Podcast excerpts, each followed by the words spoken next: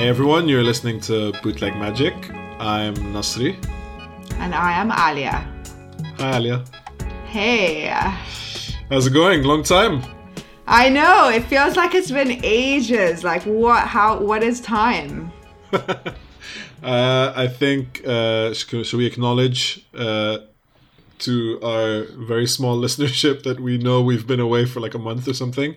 Um, we had meant to make these regular. They will be regular. We just uh, fell off for a bit. You've been working on a show, so I feel like that's Yes. a really great excuse. Yeah, I do think we both have excuses to have fallen off a bit. Yeah, I'm. Yeah, I worked on a. I've mentioned this a few times on the podcast already, but uh, I've been working on a TV show.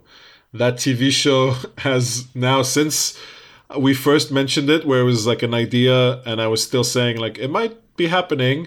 We're actually uh, the final two episodes s- start streaming on Sunday, so the 10 episode season is out essentially as of by the time people listen to this probably the whole thing will be out That is amazing. Honestly, I just can't get over the fact that in lockdown you literally wrote a whole show, filmed it, it's out. Like that's just amazing. yeah i mean with a lot of help so obviously my two partners so firas abu fakhr who's uh, who some people might know from Mashrou' Leila, who's one of my partners in Last Floor Productions, and Daniel Habib, uh, or DC as I call him. So DC, who's my other partner. Uh, yeah, so we came up with this together, this idea for a show called El Shak, Doubt. Um, and uh, Shahid, which is the streaming service that's owned by MBC Group, so the largest media group in the Middle East. They uh, were kind of looking for a similar idea, and we happened to we'd been talking to them about something else, and so we were pitching it while they were also like reverse pitching us, kind of almost the same idea, and we were like, okay, like we have to do this now because we we essentially want to make the same show. Let's make it happen quick. Um, then we brought on.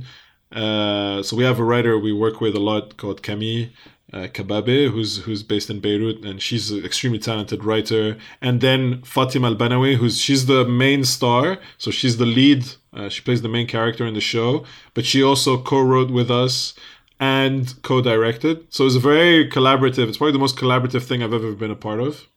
Um, I don't think there was any other way to do something in lockdown you know, when all of us are so anxious and stuff to, to pull something off, I think it needed this amount of people on this much like the same wavelength. Um, so yeah, I feel like even just to have um to like kind of bounce ideas off each other and to sort of hold each other accountable because everything can just be a has been quite a blur, hasn't it, in in lockdown. So I can imagine that that was really a nice process, as stressful as it probably was. Yeah. I mean the the writing was fun, and it was kind of you know we developed kind of a system, I guess, to keep everyone on the same page. Plus, like I was in London, my two partners were in Beirut, still are in Beirut, and uh, Fatima, and then uh, is in Jeddah in Saudi Arabia, and the crew. So then, as like lockdown kind of eased in Beirut and Jeddah, then like a couple of people were able to come over and shoot with masks and gloves and stuff and socially distant and all of that. Um, and then like when the curfew came back, there was a couple of days we couldn't shoot because there was a curfew. So it was a very kind of beyond the challenges of making a TV show. There was the challenges of making a TV show about isolation during coronavirus lockdown while we're dealing with i mean that was the whole point is like the, the the themes of the show are isolation and connection through the prism of a psychological thriller but you know we were all dealing with those same issues like we were all quite on edge quite tense. Um and it was like quite an interesting i think it's a really i mean it's our first tv show so it was a weird kind of first experience. I don't think that's how it normally feels. Um but yeah like i'm so happy. And like i actually feel really lucky like because I know a lot of people uh, you know didn't manage to keep a lot of their work going. Like i was terrified i mean the reason we made the show is because i was so terrified the first month because all my freelance stuff dried up everything i'd been working on dried up and i just went into this pure like mortal panic of and I, you know, I, I still have the voice note. I'm like archiving that voice note from April 7th, I think it was, when I told my partners like we have to come up with an idea. Like this is survival. We have to come up with an idea now. Um, And I think we've spoken about that quite a lot, haven't we? Of like that kind of pressure that um, that we've all, you know, the people that are lucky enough to have stuff to do, like I piled my plate so, so high as well. And I guess now, you know, kind of having adapted um, to the situation a bit, has been has been quite interesting in the ways that we're now thinking about how to go forward. So I guess even in terms of this podcast, um, you know, the the May Kalamawi episode, which was you know my such just such a fun episode to record, which was the last episode that we did. If you guys haven't listened to it yet, um, go back and listen. Um, so I feel like that kind of really made us realize, Nasri, didn't it? Like how important it is to kind of you know, I know that we were like, we can talk to anyone, we can do anything. Like, let's just have a catch up show and, you know, check in with each other. And that was kind of the idea initially. And I think that that episode and the sort of the feedback to that, and, you know, as we kind of think about how we want to continue going forwards, it's very much something that we want to do is sort of highlight these Middle Eastern, you know, creative um, voices that. Uh, that are that are our friends ultimately as well, and sort of talk about um, talk about all sorts of things that that interest us, but to sort of yeah niche it down a little bit more. So that's quite exciting. Yeah, I think you know like one thing I've noticed as well about myself is that I've I've kind of gone from the survival mode to because because everything's opened up again and everything feels a bit more normal. I'm in this weird mode where actually I'm because it's gone back to normal. I'm a bit more anxious about the world. It's kind of weird. It's an oxymoron almost that because things are better, I I feel less like a risk taker. So I think that's why, uh, like, in part of me wanted to take this break from the podcast to make sure we're doing exactly what we want to be doing with this. Because initially it was like, you know, none of us are talking to each other. Let's do something where we talk, and whatever it is is good enough and whatever. But now it feels like no, we need to take this up a notch. We need to be better prepared. We need to focus in. And I definitely agree. Like talking to May, because obviously I think we both you know have this perception that it, just because we're British Arab doesn't mean we only have to talk to Arabs and that's our niche. Uh, we should be able to talk to anyone. Like every, you know, I don't know, Dax Shepard or whatever podcast host is allowed to talk to anyone. He's not confined to his, you know, wherever he's from. Uh, but I do think that if this grows and if we build an audience and if we, you know, get somewhere we want to go with this podcast, like I think it's almost a responsibility to highlight the people like us but two i think also the, the differentiators we want to highlight them to an audience that's beyond that's why we talk in english i guess to some extent as well is i couldn't speak in arabic to be honest this is that's this is all i've got I could do a semi decent podcast in Arabic. I'd probably be a bit too Lebanese. I don't know. I think some people might be turned off actually by the Lebanese, the, Leban- the Lebaneseness of me. But um, but I think it's important. Like you know, if as two British Arab creatives talking to Arab creatives from around the world, whether they be in music, film, you know, authors, photographers, uh, people who are leaders in their field, like in neuroscience. There's someone we want to talk to who's a neuroscientist. Um, I think it's uh, there's there's definitely something there like to be you know we're proud of. I think we want to keep the same vibe. It's just us chatting. It's just us catching up. Uh, you know, I think we want these conversations to be intimate. Like, I think that's what we really liked about the chat with May is that we kind of. I mean, I've never met. You've met May. I've never met May. But it just immediately felt like I was catching up with a friend on Zoom, and we were just chatting about life, and we got really deep, really quick. And um, I think that's what we're aiming for with everyone. Uh, we'll see. yeah, no, it's been even the feedback. Like, I feel like people are like, talk about like this really specific thing to being Arab, and uh, there just isn't enough, is there? Like what? Like what?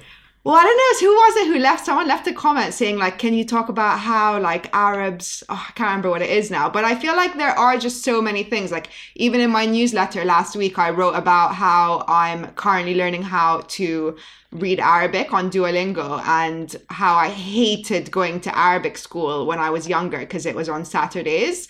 And it was just like such a flippant comment almost, you know what I mean?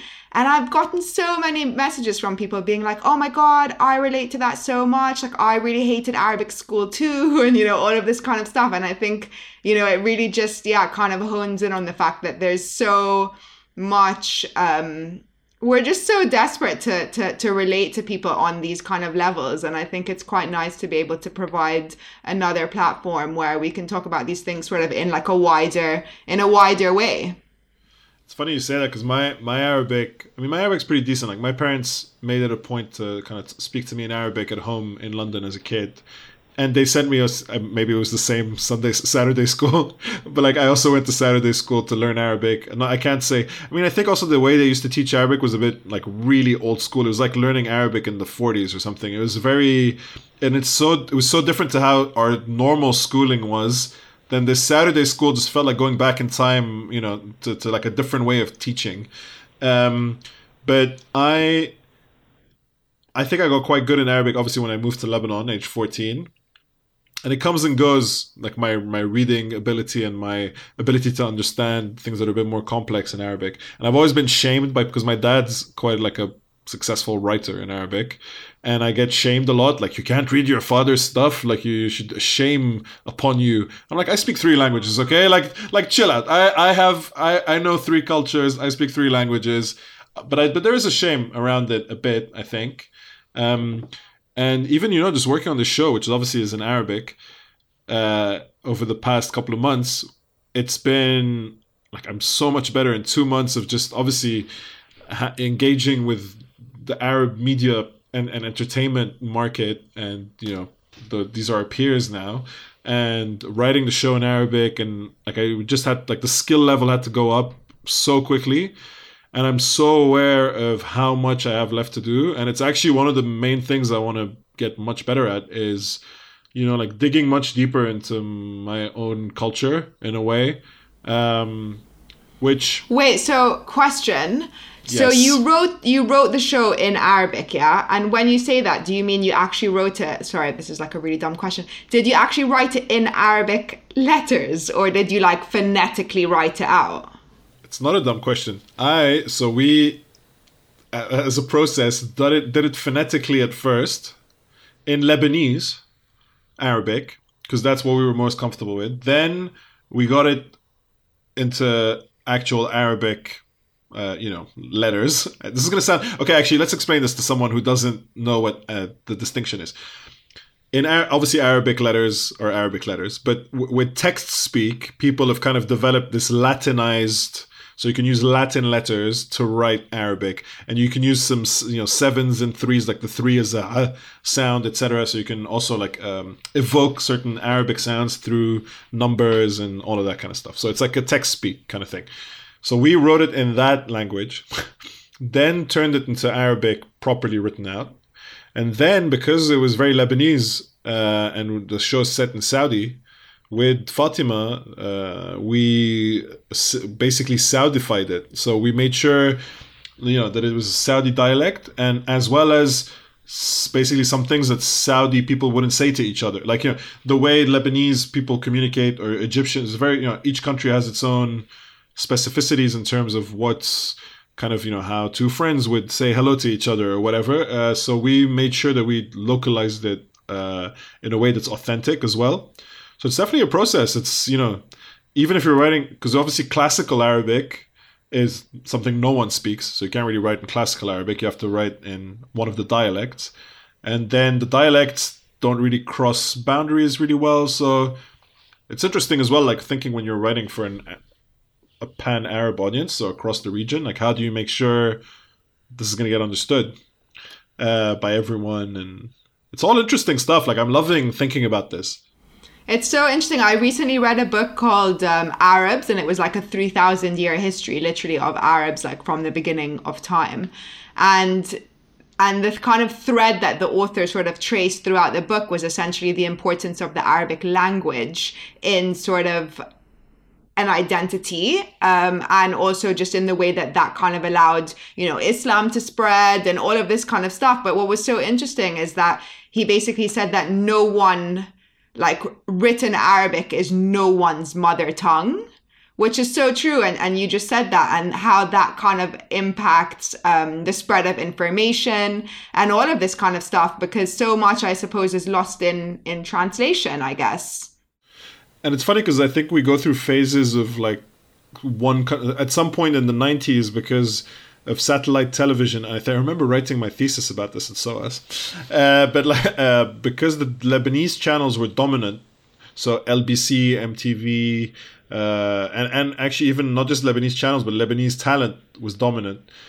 Uh, like on TV, Lebanese became the dialect, so everyone kind of understood Lebanese. And obviously, for a very long time, Egyptian cinema, obviously, it, you know, the, yeah, represent. uh, but like Egyptian cinema is the dominant force, or was the dominant force in in the region. So the Egypt, everyone understands it, the Egyptian dialect. So it's it's and it also shifts. And now I think there's this more almost like democratic flattening out of everything. So you get there's more and more voices from the Gulf. Obviously, a lot of the broadcasters are based in the Gulf. Like Shahid, obviously, is uh, you know based in Dubai, um, and uh, there's more Tunisian talent, more Syrian actor. Everyone's kind of in the same mix now, which makes this uh, it's very exciting. And I, now that I say all this, it feels also quite unique. It's as if all of Europe was one uh, media market. And imagine, you know, like because now it's so segregated, right? Like the UK is a very specific type of place. The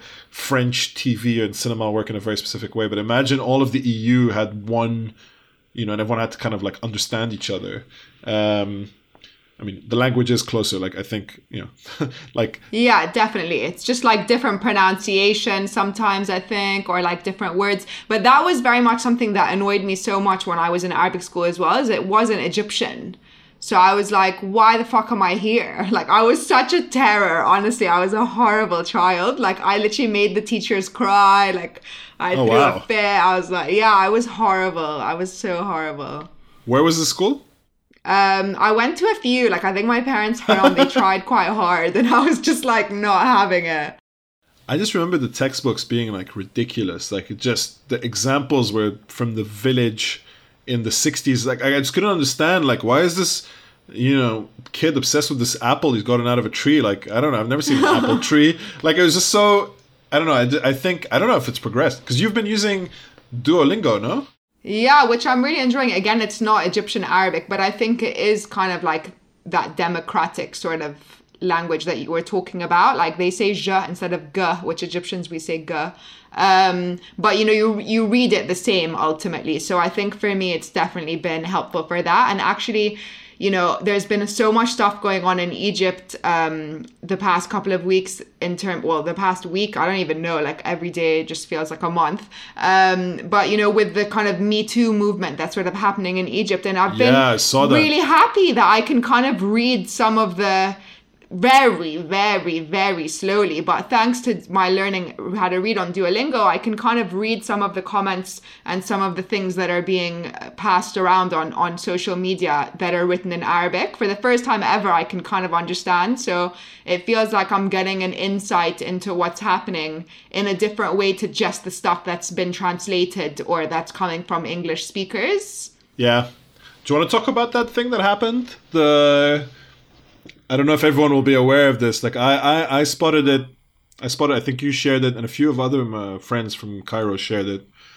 And yeah, I mean, we don't have to go into specifics of the case if you want. So in Egypt, basically, and you know, I, I struggle to say in Egypt because obviously we live in a patriarchal world. So I, I, I don't like to sort of single out, but you know, 99% of women basically in, in Egypt have been kind of sexually harassed, even if it's just like a pss, pss, pss in the in the street, kind of like being catcalled um, and so, and that kind of fosters this environment, right? So there's this case that recently um, ha- has is headline news in, in Egypt, which is huge in itself. Which is this guy? I don't I don't know if I'm allowed to say his name. We've been saying his name, but we're saying A B Z now, and he's like this 22 year old who basically over the last five years at least has sexually harassed or trigger warning raped um, over a hundred a hundred girls and kind of used shame very often to sort of get them to do things that he wanted them to do or to not come forward about the things that had happened um, all of that kind of stuff. So so girls are you know i'm so just so proud and so just like just it's amazing. These young girls are kind of now coming forward and calling him out. And it's kind of led to this sort of spiraling where you know now he's been arrested. I think they need to wait they need more girls to come forward. I'm not really sure exactly what's happening right now um, or by the time you listen to this i'm not sure what will have happened by then but um, i read some of the stuff like that he's been arrested and some i read one of the things by one of the judges. I mean i mean i've, I've been following it kind of through instagram and um, a judge who said something uh, to one of the people who came forward one of the women who came forward uh, something which I found like kind of you know comforting or touching. He said, you know, you don't need you don't need to convince me. I believe you, and you've done nothing wrong. Something along those lines. And I just felt, and uh, obviously the person sharing it was so happy to have heard that. And it validates her story and it validates what happened to her and, and kind of is the beginning of maybe some justice. Obviously, like, you know, we don't, like, there's a, there has to be a court procedure, etc., and all of that. But Even that it's being spoken about, I think, ultimately. Yeah, exactly. Especially because it, it has been brought up a lot. Like like you say, it's a problem everywhere. But I think in Egypt, it's been brought up a lot in the past by by you know uh, even uh, people who were sexually abused uh, during uh, covering a protest, for example, or that kind of thing. It came up a lot and and it, it does feel because I did see a lot of clips also being shared from like mainstream news channels, etc. in Egypt talking about this as like you said headline news. So it's definitely now part of the conversation, and like completely you can't like kind of run away from it anymore.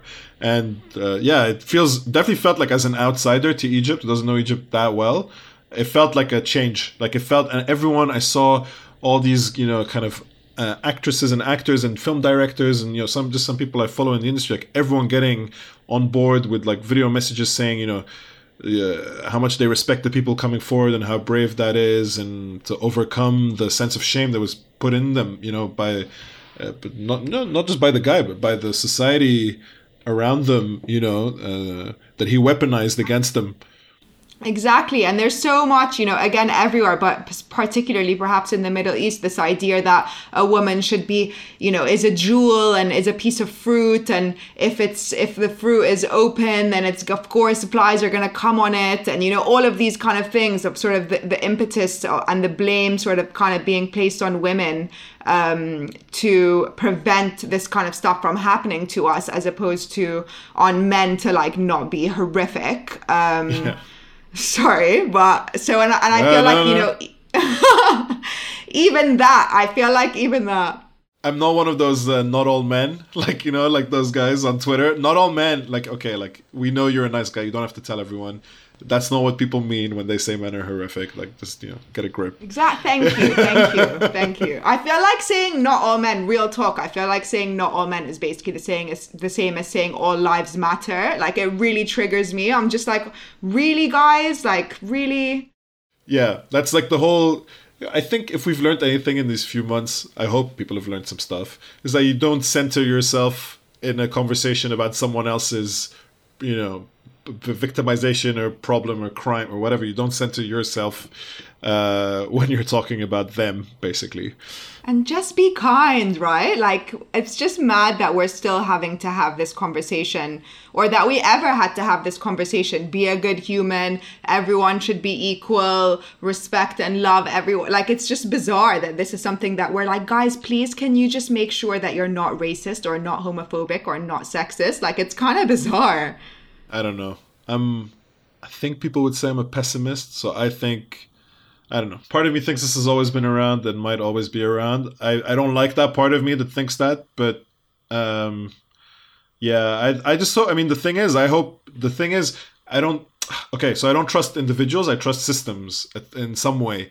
So as long as there's a law against it, you know, uh, or there's a law that protects people, then I actually don't care about individuals because then the law's there, and you know, if you want to be a terrible person, you're a terrible person, and you, you might be on the out, you know, outskirts of society if you decide to be whatever homophobic or whatever. But if there's laws that protect certain people, then then it's not really up to you as an individual to take that freedom away from them, you know.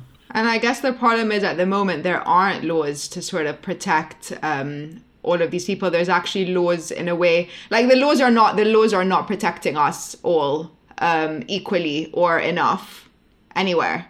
Can I ask you a question about like because obviously this is like a big kind of watershed moment in Egyptian culture, I guess, uh, and you're obviously not there. So like, how do you feel experiencing this at a distance? like this big moment yeah, no, it feels really strange, and and I know that you probably have a lot to say um, about what's happening in Lebanon at the moment and how that feels for you. Like I know that when kind of the Egyptian revolution happened, 10, 10 years ago, um, that felt really sad for me as well, where I was kind of like, oh my God, there's all of this sort of stuff happening in my country, and I wish I could be there. And I actually have friends who are journalists who actually moved back to Cairo um, to be there at that time.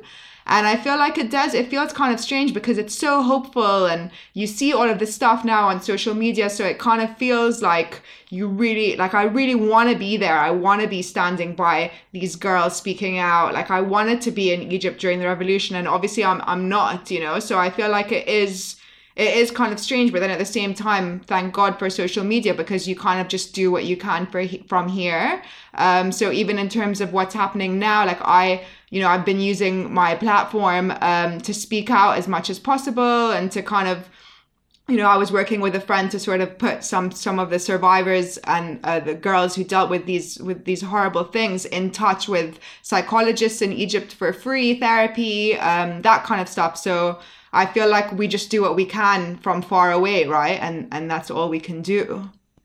Yeah, like I I felt the same I mean, I often feel the same with Lebanon because you know, there's a, sadly there's always a lot of stuff going on in Lebanon, and I've always had this. Uh, it's almost like a survivor's guilt or something. You know, the fact that you're not there or you left it behind or something, even though I wasn't born there. But it's just I've always had that weird feeling, and during the revolution the, that started in October, I initially had this feeling like, oh, I'm missing out. Maybe I should go there. Then I realized like, ah, that's a bit that's not your thing. Like you can't just go there to participate in this beautiful moment. Like that's someone else's who you know is actually on the ground and suffering. You don't get to come in and you know take a few photos or whatever. But I but I realized like the the only role oh or like one of the only roles as diaspora is you amplify right. So I would just like share, reshare, reshare, make sure all my friends who weren't Lebanese knew what was going on. Make sure, you know, I don't know, journalist friends or people with a platform knew what was going on so they could talk about it. And, or just, you know, friends so they could talk about it at the next, you know, when we used to have dinner parties, uh, when, they, when they can go to like a dinner and tell everyone, did you hear what's happening in Lebanon? And just, you know, create this awareness. And even now, I mean, now it's a bit different because the, the economic situation in Lebanon is just collapsing, and, and there's this fear. I think unemployment's at 60%. Uh, 50% of the countries under the poverty line, and they're predicting like way more is going to be in, uh, are going to be under the poverty line in the next few months to a year, and uh, the currency's collapsed by something like 80%. I mean, I don't even know how how, how much anymore. Um, so it, it is kind of now a different. Now it feels a bit more material. Like we need to figure out a way to actually send stuff so one of the things I, I, I was so happy about with producing the show during lockdown and during Lebanon's financial collapse is we pretty I think we worked with around 40 45 people uh, on the show and 25 of them are in Lebanon. So we were able to like send to like employ 25 people for 2 months uh, in Lebanon and and pay them for their services, which is now because if you're not familiar with the situation in Lebanon, the banks since I think November have basically imposed capital controls. You're not allowed to get your money out of the bank. You used to be given like a couple hundred dollars a, mo- a week. Then it became 100, then it became 50, then it became nothing. Then now you can only take local currency, but the local currency is devaluing at a crazy rate. So it's just a situation where there's this new concept now in Lebanon of something called fresh money, which basically means money that comes in either from abroad, yeah, well, basically from abroad or new money that comes in. You're allowed to withdraw withdraw that money. So so I just felt like so happy. I, I, I, mean, I mean, I don't know. You're not supposed to be happy when you're paying people. I don't know, but but I, I just felt this happiness of. Um, of yeah, like being able to contribute to, to and I hope we can you know keep employing people there. Uh, like that feels like something useful we can do as a company that's you know registered in the UK and and and and has that ability. And same like every time I think of whatever I don't know, like oh I need a bit of copywriting, like I'm I'm always gonna think like I need to find someone in Lebanon uh, or a piece of graphic design or whatever it is. Um, I have that reflex now in my head.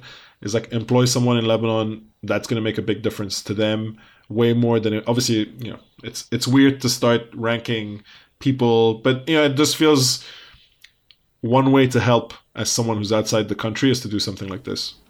And I almost feel like that is something um, that we're kind of just being a lot more conscious of in general, right? Like the power of our money and our voice and like where we choose to, to put it. Um, like the other week was was Black Pound Day, and that was kind of an initiative to sort of spend with black owned businesses and to kind of place, you know, like if you want to buy something look at black owned businesses why do you have to go to like a huge big corporation um, there's so many amazing talents from so many different uh, when it comes to every single kind of business right? So that's something that i know that i'm definitely being more conscious of is is where am i spending my money? Because that that shows what we find important. So if we're going to all start putting our money into more independent businesses and you know into into again not these huge big corporations then maybe that will kind of show that we're all really actually very serious and we're not just doing what's easy for us like quickly go on one click thing and just buy loads of stuff.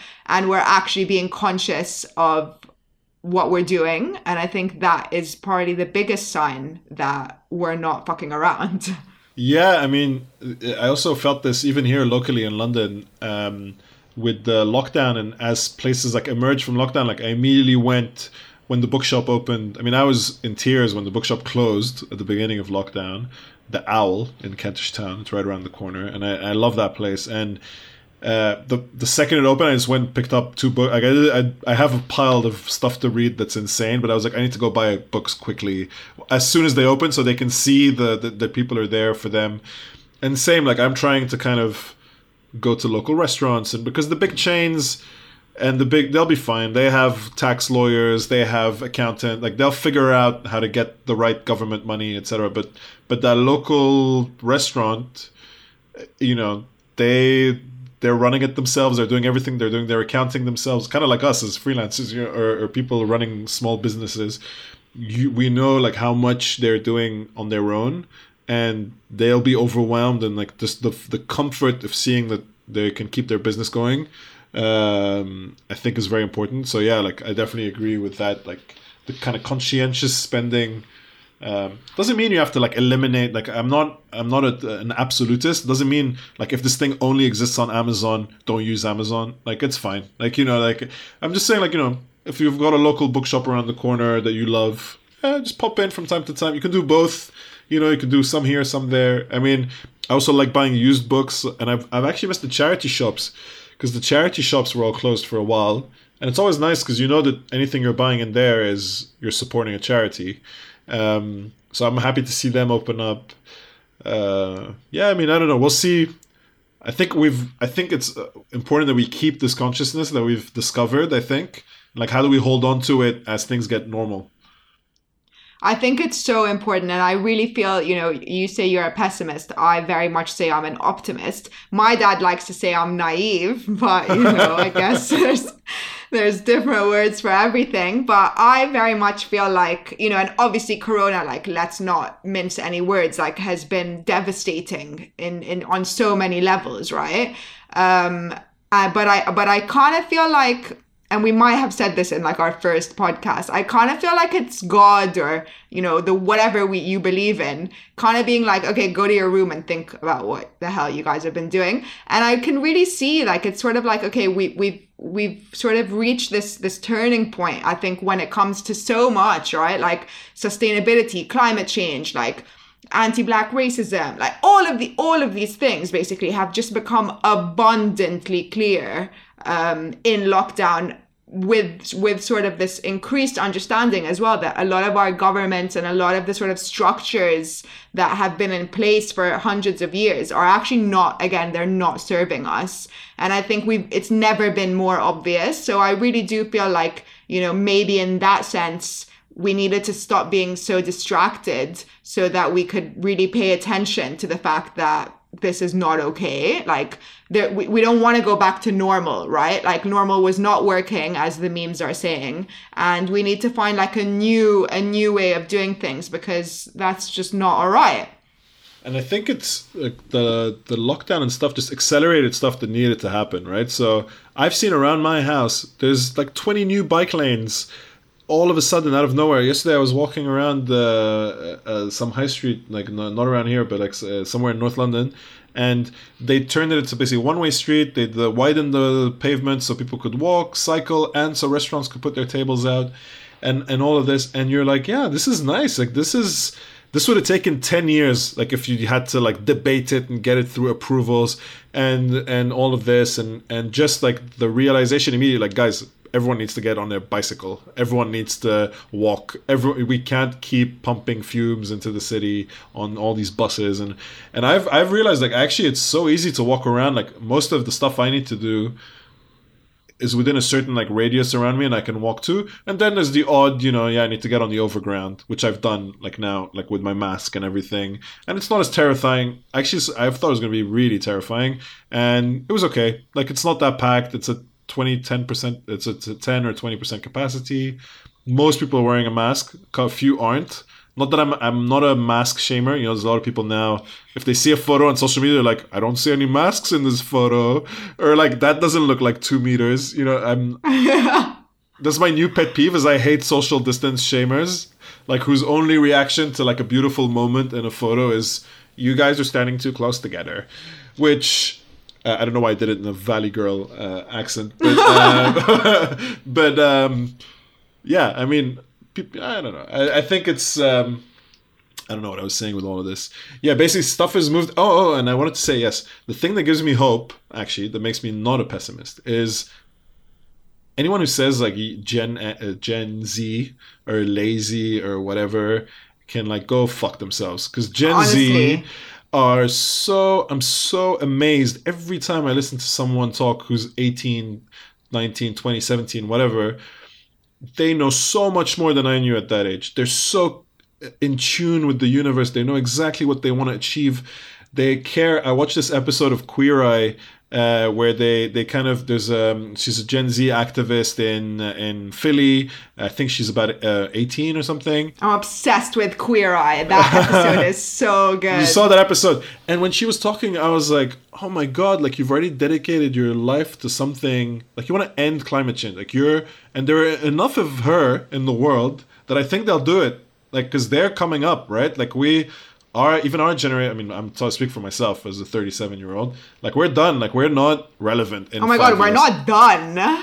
No, no, but you know what I mean. Like change doesn't come from us. Like I don't know. Like I, I think I, am just so optimistic. Actually, um, so I, I am optimistic sometimes when I see 20 year olds like talking about the world and what they care about. And it's so much more interesting than what I cared about when I was 20, and so much more impactful, and so much more informed and they can challenge people and they can argue they can debate with people and and you know everyone keeps saying like cancel culture. I mean i you know obviously there's fringes of it that's a bit insane like right? Like there's there's fringes that do want to shut people up but when i saw this letter today that went around like people like cancel culture like against cancel culture. And i think what that just basically means is more people are more informed and pushing back on ideas that they don't like. Uh, and it's actually a pretty healthy debate. I mean, I, you know, I don't know. It's I think some extremes of it on both sides are a bit of a problem because you know I don't think shouting matches are particularly interesting, but you know, there's just so much more information. People doing the right thing with information. I think I don't know. I think to to hold like cancel culture again, like you said, yes, it can be super excessive if if it's um mask shaming for example. You know like whatever like silly like silly and like inverted commas or whatever. But i feel like in the way that it sort of holds people accountable is fantastic. So like for example jk rowling like what's wrong with like why do you have to wade into this debate that's nothing to do with you? Like if you have nothing to say don't say anything right? Like we're we've taught that we were taught this as kids. Um and i feel like yeah that is that is so important. But there's so much like you said like the younger generation i'm so bloody impressed with. But to make your you know we're not we're not um we stand on each other's shoulders right? Like the, we what the next first generation has done like we all and there was one girl who i'm so in admiration of she's 19 she lives in egypt and she was posting all of this stuff um and i remember i sent her a message just like a couple of weeks ago and i was like oh my god i wish I was as woke as you when I was 19. Like when I was 19, I gave zero fucks. Like I literally cared about nothing and you know she very kindly said well i'm I, am i am as woke as i am in part because of you know your book and and your generation and the work that you guys have done and the work that the generation above you have done like that's what's made me as woke as i am and i was like oh thank you for saying that because you made me feel much better Yeah, I mean, yeah, no, no. I mean, when I say we're irrelevant, I don't mean we're. I mean, we have. I mean, I feel I have a good, you know, 20, 30 years of productivity ahead of me. But um, but I mean, I'm keen to look to people. I'm keen to look to people older to me, than me for advice on how to navigate the world, and younger than me to understand what actually matters. Because I'm, I think it's a good self awareness to have that actually like because I'm 37 like you know if I was 18 now or 20 something and graduating from university out into a world where there's no jobs and the planet's on fire and there's coronavirus and you're like okay like i want to know like that's what matters. Like i'm already somewhere in life you know like and and I, i'm 17 years ahead of that person in life you know? So what i think about where the world is going matters a tiny bit less i think than someone who's just emerging fresh into the world into like adult world. Like they know what's up. They know what the real problems are that we can't see anymore because we're nice and comfy and you know we've we've found a rhythm or whatever or we have habits or yeah, I just wrote an article about this actually, and I what I wanted to really say was I think that the old people like should just get the hell out of the way, like, and just let the young people, you know, at least listen. Like, don't call us naive. Okay, I'm I keep putting myself with the young people. I feel like I'm like kind of in the middle. I'm like, yeah, me too. Um, but I feel like it's kind of like don't say that we're naive, right? Like, actually listen. And and there was I wrote like if if being naive is kind of having the the sort of belief in um, belief that the world can be improved and the kind of the energy to fight for that then being naive is a gift. Like thank god you know? If we were born jaded we would live in like it would just be a disaster. No one would fight for anything. Totally agree. So wait hang on. I think i'm optimistic I think I've just realized that. Shit, yes! I'm an optimist. oh man, I'm gonna regret becoming an optimist. I think. No, being optimistic is so much better than being pessimistic. Otherwise, everything's just so scary. And I think actually pessimistic people. I, I think I read this somewhere the other day. Like pessimistic people just really care you know like because you're you, you you can only be pessimistic about things you care about. I don't know. I might be misquoting that. Maybe that's bullshit. I don't know. I guess it's a way to like protect yourself in a way though right?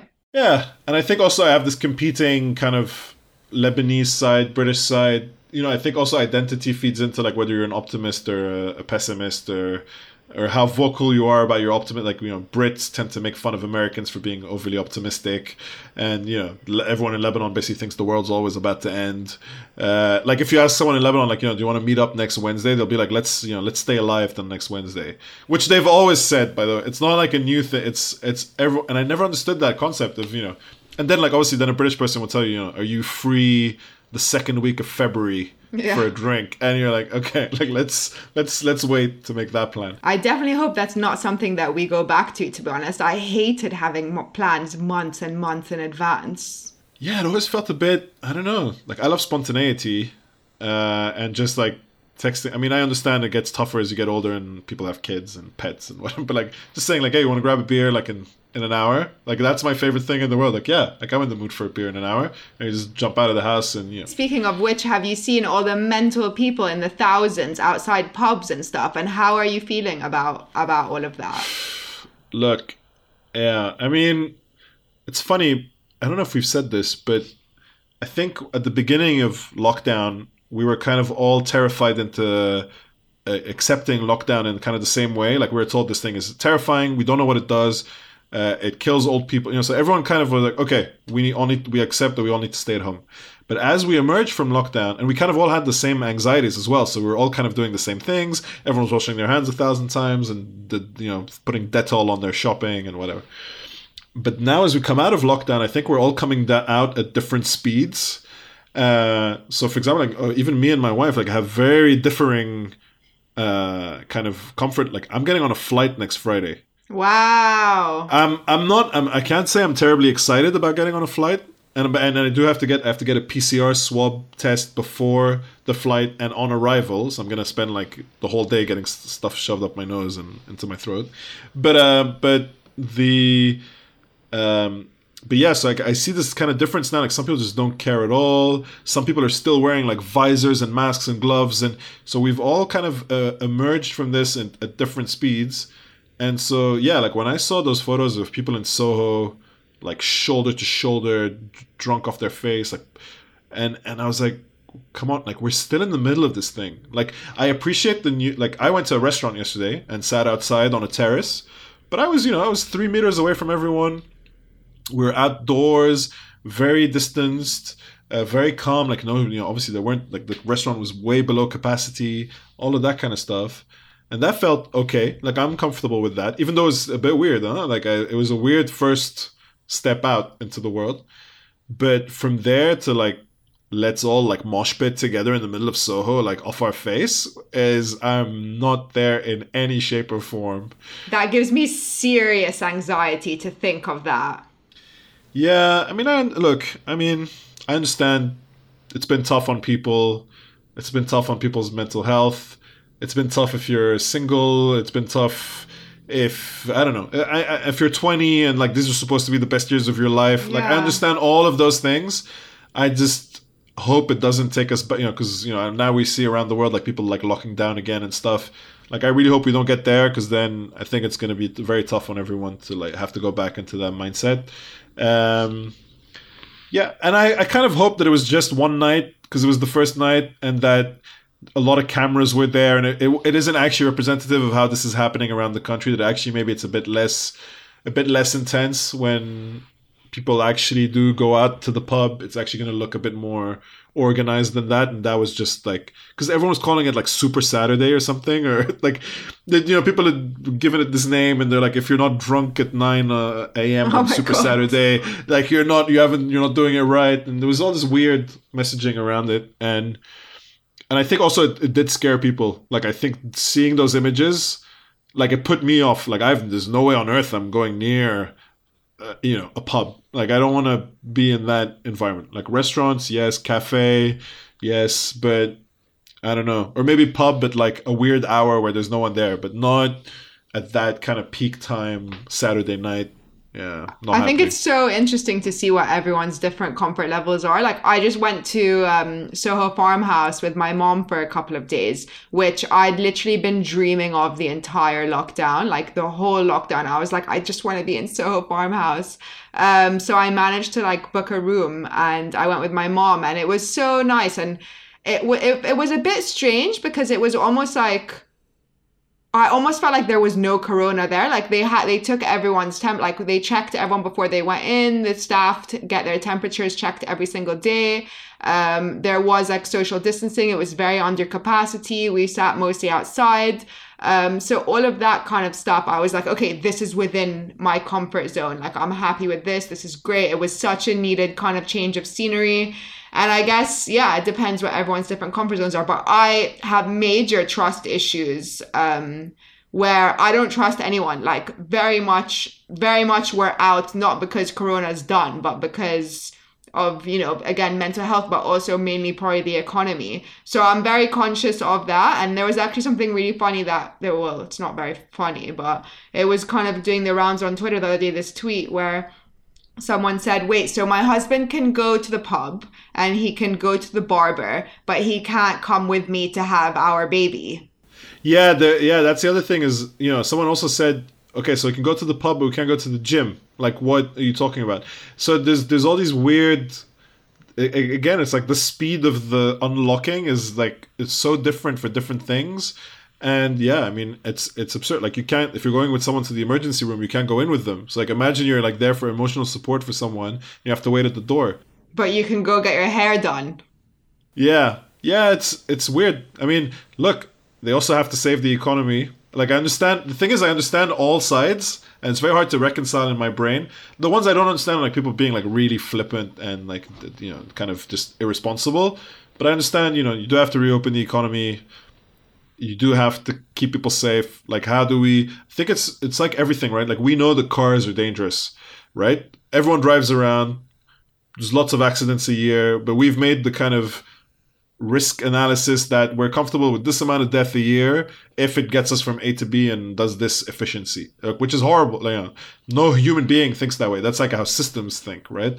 So now we're at a level where this is the system thinking, or technocrats, or people, you know, kind of who have to just crunch numbers. They're like, yeah, we we've spent 200 billion pounds stimulating the economy to make sure it doesn't collapse, and it's still going to go down 20 percent.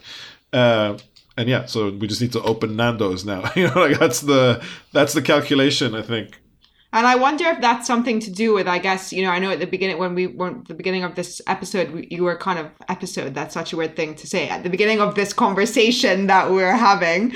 Um, you said that you know you were feeling a bit un- anxious about the sort of things reopening, and I guess that's we all feel like that, and I guess that's in part why, right? Because there's like we just don't know. Like in lockdown, it was like, okay, stay at home, don't go out. This is what you're supposed to do. Whereas now, you know, it's up to everyone to like do what they feel comfortable with, essentially. And I guess that feels weird. Yeah, I saw. Uh, you know, I've been watching. Uh, you know, this comedian John Mulaney. Uh, he's a great stand-up comedian. And for some reason, I hadn't, I mean, I'm a big stand-up fan, and I never, I've always seen him and stuff, but I never actually watched his stuff. And so I'm on a huge John Mulaney binge. I've seen all his shows. I'm watching all his interviews with on all the late night shows and stuff. And he was on, I think, Colbert, like in confinement, and he was saying, basically, he's like, I love this because I love being told by the government, stay at home. He's like, I'm very good at following orders. Stay at home. It's a good thing. You're not lazy for staying at home. You're doing good by staying at home. And my wife was like, she's like, that's how I feel. I feel that way. Like it was so comforting to be told, stay at home, focus on yourself. You're a hero and and now that we've lost that, it's just a bit like eh, I don't know. Am I being a dick because I'm not wearing a mask while I'm alone in the middle of the park? Should I be wearing a mask? You know, like there's all these, and obviously I think the UK specifically has its own set of problems that like the messaging has been horrendous, and we haven't really understood for a good couple of months like what we're actually supposed to be doing or ever. Yeah, so we're, I'm kind of taking my cues from other countries, like on what they're doing right, uh, and trying to stick to that. Uh, but I don't know. Like overall, I'm quite happy because I was really sad at the beginning of lockdown. In a weird way, like the thing that, and I think we discussed this, but one of the things that made me most sad was to see kind of restaurants empty and with the the chairs on the tables and for for weeks on end. It made me very emotional because it just felt like the social element of the city had been withdrawn, and without that, like what is a city? And and seeing it back even though I don't want to like I've walked past the pub that was not full but like you know was busy and I don't want to go in but it was just so it made me so happy to see it with the lights on with you know people smiling and stuff and I was like okay like there's it's we're back like we're we're to recognize the nice aspects of life and like we said earlier as long as we also like learn a few things coming out of this we're good you know what I've noticed as well everyone's so nice right now in a way like like at Soho Farmhouse just now, everyone, like all the waitress, all the waiters, and like the waitress, like the all the, everyone who's there, right? Like random, I bumped into a random person, like we're all just like so happy to see someone and just have some small talk. I think that's almost I always I hate I hate small talk, right? Like it's not something that I've ever enjoyed. But to just bump into someone and be like, hey, how are you? Yeah, what's up? And just have like, just chat some shit basically, instead of like deep DMCs with my homies on the phone feels so nice. What's a DMC? Deep meaningful. Oh, deep, deep meaningful. Oh, yeah, yeah. Sorry, I haven't heard that. you that. Got it, you got it. You didn't need me to tell you. okay, let's do. Uh, are doing recommendations? Let's do some recommendations. Yeah. What have you been reading, watching, listening to? I okay, good question. I haven't been watching a ton of TV actually. I've been like busy making TV. was that yes. that's so douchey? That's such a douchey thing to say. Um, no, I've been uh, I've been watching kind of. I think I could say it's trashy. I've been watching something called Unsolved Mysteries on Netflix. I haven't heard of it. Yeah, it's like number one on Netflix. It's basically what it says on the tin, right? Unsolved mysteries murders that have gone unsolved Then at the end they say like if you have any information about this murder like you know like and um which i you know true crime has its problems but it's i don't know it's entertaining uh, there's something i'm probably wired in a way and i keep wanting to make like arab true crime You love true crime. I feel like every time I talk to you, you like that's what you're reading or watching or thinking about. Yeah, yeah, yeah. Let's not dig into that too much. I'm not sure that's. um, reading. I just read literally a couple of hours ago an essay by uh, Lina Mounzer, who's a Lebanese writer and translator, and she, I think, to my mind, is de- definitely the best Lebanese writer writing in English. Uh, but I think one of the leading, I think she's going to be one of the top writers in the world, to be honest, because she's she's in this. Um, this is an essay taken from uh, a new anthology uh, called "The Tale of Two Worlds." Yes, I think that's what it's called. You don't it's about cli- say, say it again with more conviction. It's called A Tale of Two Worlds, available now. No, but um, it's it's edited by uh, uh, by Freeman, John Freeman, who's uh, who's like a very well known like editor and has a, a literary publication, and her essay in that is about kind of the sewage system in Beirut, which you wouldn't think is an interesting subject for for an essay, but is just so beautifully written, so evocative, so like raw um, and and she says so much about the country through its sewage system and about the world really and about inequality and, and everything and yeah i mean i'm just like blown away like it's one you know when you're a writer and you read a, a writer that's like a million times better than you and you're like eh like what's the point like why am i even trying that's how i feel when i read her stuff so lina mounzer check her out I love that. I, it's so interesting, isn't it? You can talk about anything. Um, you can like extrapolate anything to like a, a, a specific theme. I don't know if that makes sense, but I think that's really. i know what you mean Thank you. what about Um, you what have you been uh I've been obsessed with Michaela Coel's I May Destroy You. It's uh, BBC and HBO Max, and she is honestly just a phenomenal storyteller. She's the, also the writer and star of Chewing Gum. Um, and so this is a new show that's just come out, and it's it's partly I think based on a real experience that happened to her where she was date raped. Um, is that what it's called when someone puts something in your drink? I think that's what it's called, date raped. it's what it used to be called Yeah, and it's basically all about consent, which I feel like is such obviously an important topic and it just it just kind of hits it from so many different angles and is masterfully done and is really authentic to London and yeah, just absolutely genius. So I would if you haven't watched it, then do. I've heard so many good things about this, and I love her. I used to love. I love chewing gum. I love her. I've seen her in a couple of other things. Like, I mean, she's mesmerizing, but um, it just feels like the subject matter is so hard. But it's not, it's done in such a good way. Like, it's quite funny at times. It's really poignant at times. Like, it's not like you sit there crying. Like, you know, sometimes it like sneaks up on you. Like, it's a very subtle thing where you're like, oh, I didn't, I didn't know that the line of consent was there. You know, like sometimes it's quite subtle. And I feel like those are really interesting nuances that we all need to think about. Like, it's not so always so obvious, right? Right. Yeah, I mean, it looks. It look, and I, I was reading an interview with her in Vulture. I think. I mean, she's just so fascinating and um, so principled as well. Like in her, like where she, how she wanted to make the show. Like almost, I don't know. I mean, maybe the word visionary is, you know, I don't know. If, actually, yeah, fuck it, visionary. you know, like she, she she knew exactly what she wanted to do, and and like followed it exactly. And it was, uh yeah.